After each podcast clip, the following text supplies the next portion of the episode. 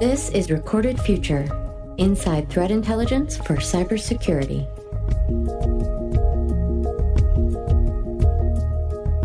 Hello, everyone. Thanks for joining us for episode 67 of the Recorded Future podcast.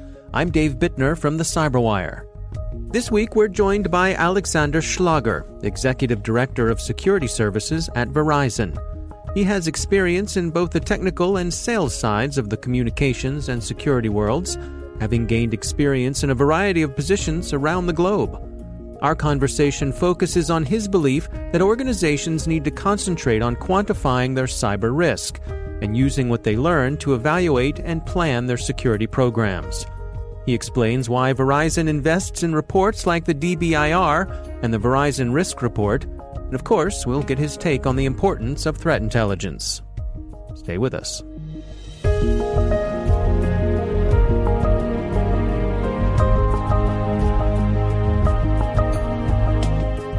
I started uh, at the age of eight um, to uh, code BASIC and uh, you know did a couple projects in school for marathon running timekeeping this was my first exposure to kind of use the computer it was a commodore 64 mm. that I used predominantly for playing games. And I started discovering that, you know, we can make use of it for other purposes as well.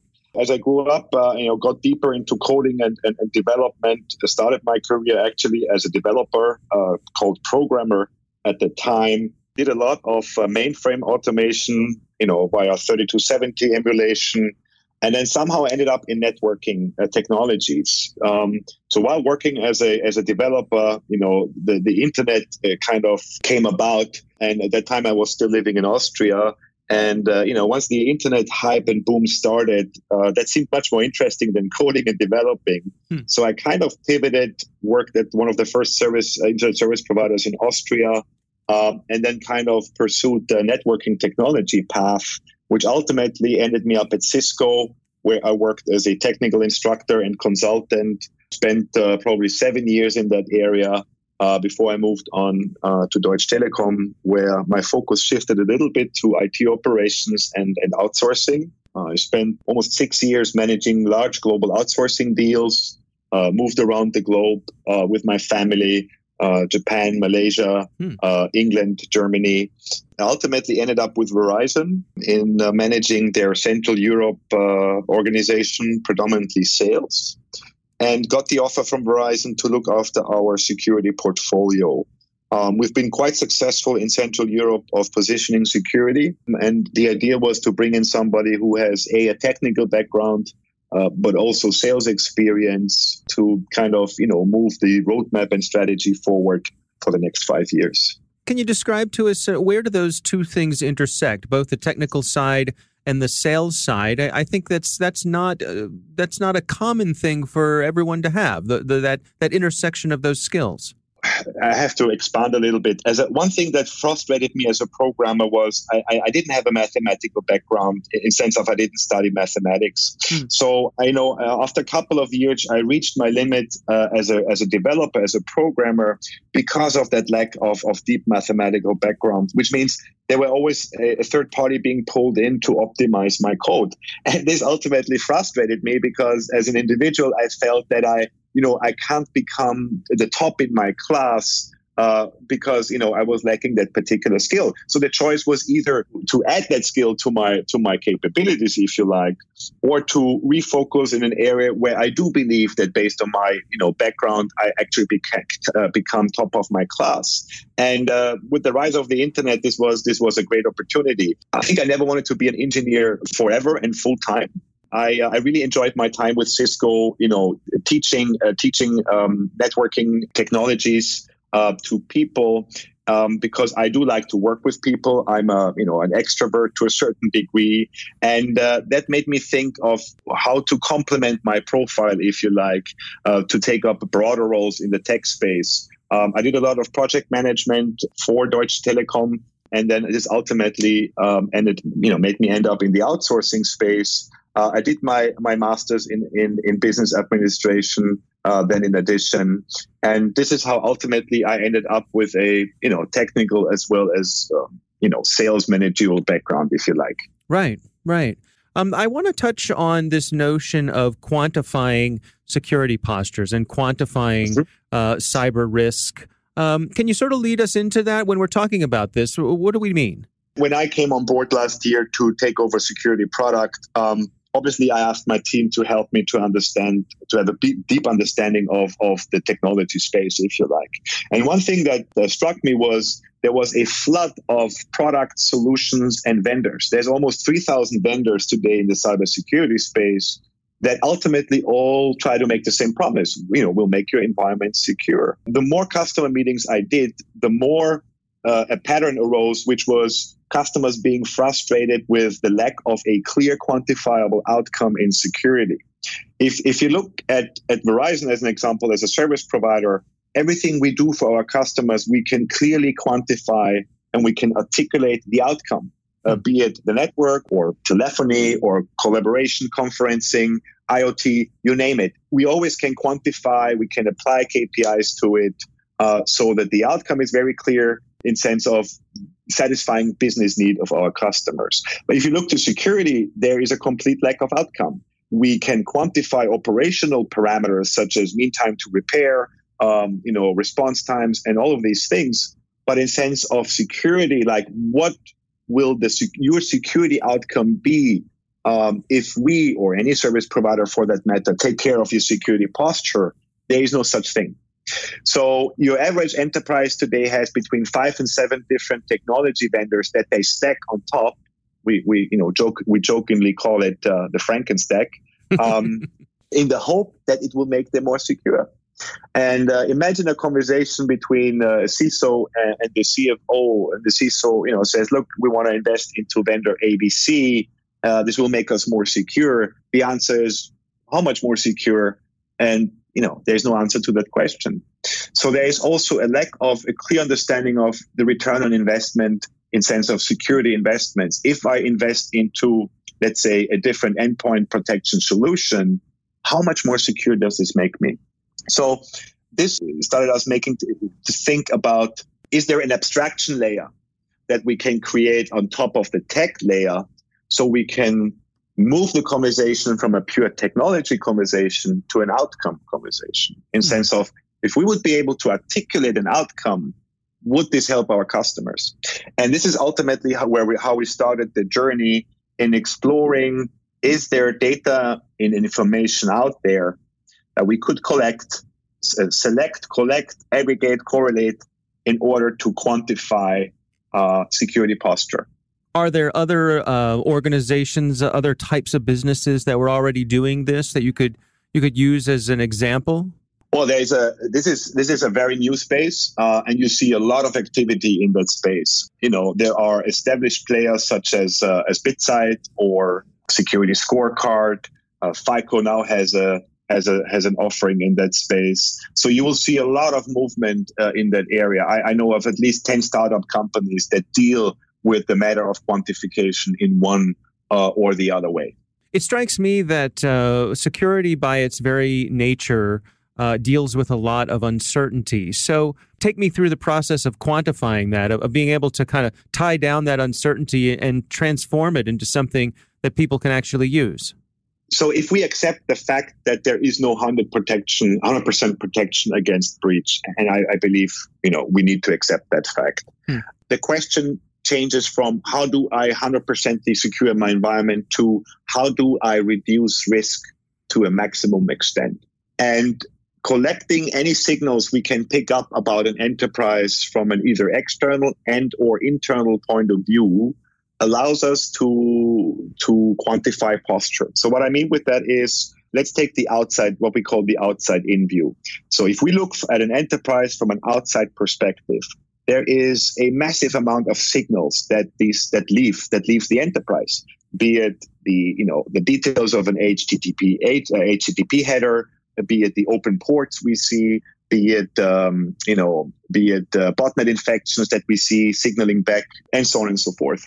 So you know aggregating all this data and quantifying it uh, in sense of how good is a company doing in a particular aspect in sense you know let's say open ports or the way they patch allows you to to basically assign a score. So the, the, the core principle is not very different to a credit score.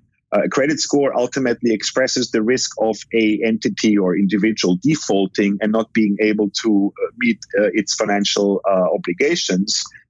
The same principle is true here that, but we don't measure the, the, the, the risk of defaulting. We measure the likelihood of a breach or the vulnerability to a breach, expressing it in the form of a score. How much of a challenge does it uh, present to you that this all is relatively new. So you you know you don't have a, a hundred years of historical data to look back on. It's a good question. Um, well, first of all, we rely on on a lot of partners. So Recorded Future, for example, uh, is one of, of, of, our core partners, and they help us a lot with insights into deep and dark web activity. So part of the answer is there is no such thing as too much data when you try to you know evaluate or estimate a posture. Um, the fact that we don't have too much data or historical data is um, is half true. What I mean is we we run the data breach investigation report, um, which we do since 11 years, and we examine in there uh, on a per industry basis the uh, you know trends uh, and dominant developments uh, when it comes to, to incidents and breaches. So, what are the dominant attack vectors, attack varieties, motives, and actors? that information, which is, as I said, we do since 11 years, uh, helps us a lot in order to do this assessment. So, what are the benefits for an organization that takes this approach, the, the approach of quantifying these types of risks? What do they gain from that? Multiple things. So, the first thing is uh, uh security itself has moved out of the IT department right so in the past it was you know it was a sub function of it and it was limited to that there was very little attention by executives, the board, um, as to how good security posture actually is. This has dramatically changed with uh, you know with with with more and more of of commerce as well as our private lives moving into the digital space.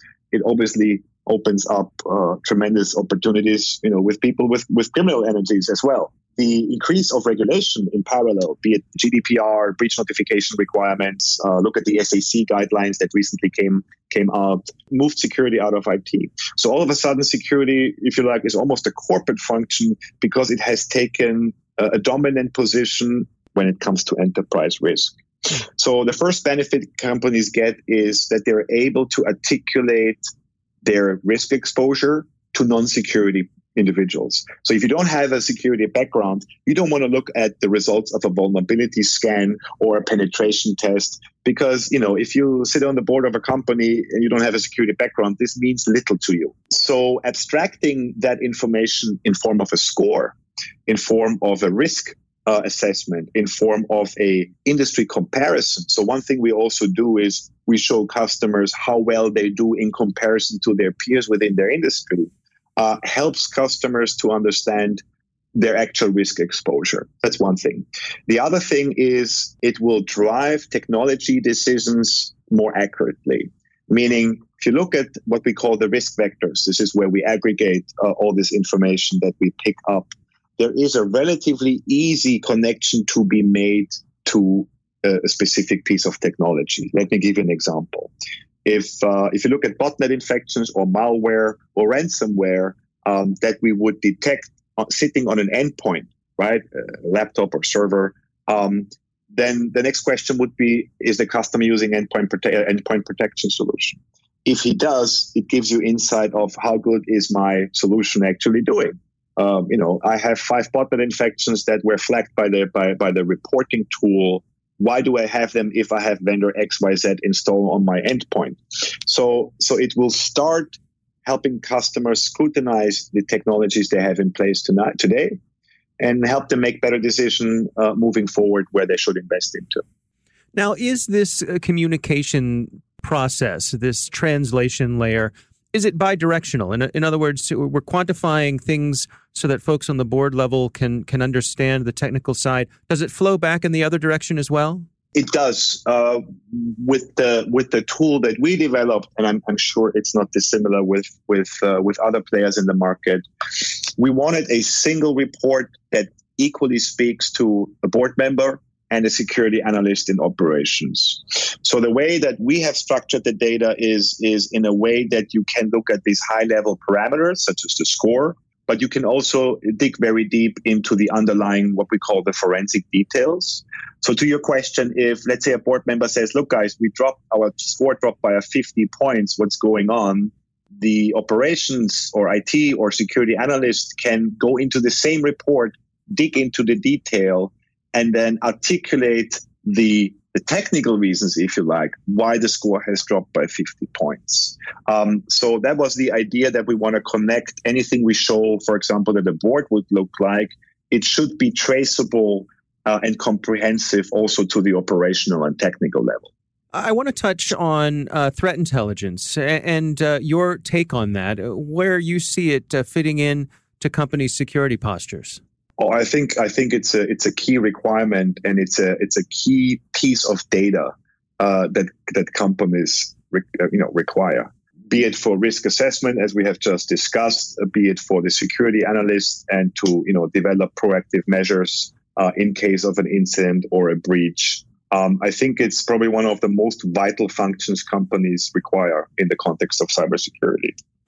I want to switch gears and talk about the DBIR, the Verizon Data Breach Investigation Report. Um, why is this an important thing for Verizon to support and, and to uh, put out there for the rest of the community? That's an interesting question, and I think it is also an interesting um, mind change that happened the last years. If I look back three, four years, many companies, including Verizon, would see threat intelligence, and I would count the DBIR into that category to a large extent, uh, you know, to a wide extent, it is kind of part of threat intelligence. Uh, they saw this as a core asset. They looked at it as, you know, it's my core asset. I differentiate with the threat intelligence I have. Nobody else can have it. And this is how I will position myself in the market. Uh, luckily, this has dramatically changed in sense of there's an understanding in the in the industry that you know threat intelligence is something we have to share we need to share we kind of you need to unite, you know, against the, the dark forces, if you like, for lack of a better term. And so I'm very pleased to see that, including Verizon, um, threat intelligence or insights into into threats has become a communal responsibility, if you like. So you know we see a lot of players uh, in the uh, in the security space actively sharing threat intelligence with each other. The DBIR is our contribution to that, if you like. And now you also put out recently the Verizon Risk Report. Can you take us through what does that cover? That is what I mentioned before, where we um, basically collect any kind of signals we can see and detect about an enterprise.